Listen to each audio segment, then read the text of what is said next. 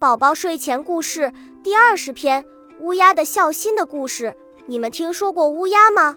乌鸦全身都是黑乎乎的，一点都不好看，但我却被乌鸦的孝心深深地感动了。一次，我去草地里玩耍，忽然我看见一只老乌鸦和一只小乌鸦。老乌鸦生病了，躺在床上呻吟着。老乌鸦有气无力地说：孩子，你能给点水给我喝吗？小乌鸦说：当然可以。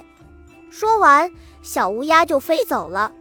过了一会，小乌鸦满载而归地回来了，水一滴一滴地滴下上来到老乌鸦的嘴里。不久，老乌鸦的精神好多了。老乌鸦说：谢谢你，儿子。儿子说：不客气，妈妈，我们是一家人嘛。故事点评：老乌鸦生病了，想喝水，小乌鸦立马找来了水给老乌鸦喝，真的是非常有孝心。我们也要成为有孝心的小朋友，好好对待我们的父母。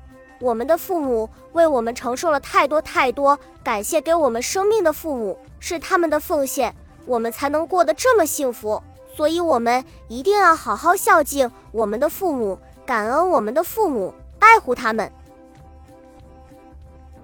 恭喜你又听完3集，欢迎点赞留言，关注主播，主页有更多精彩内容。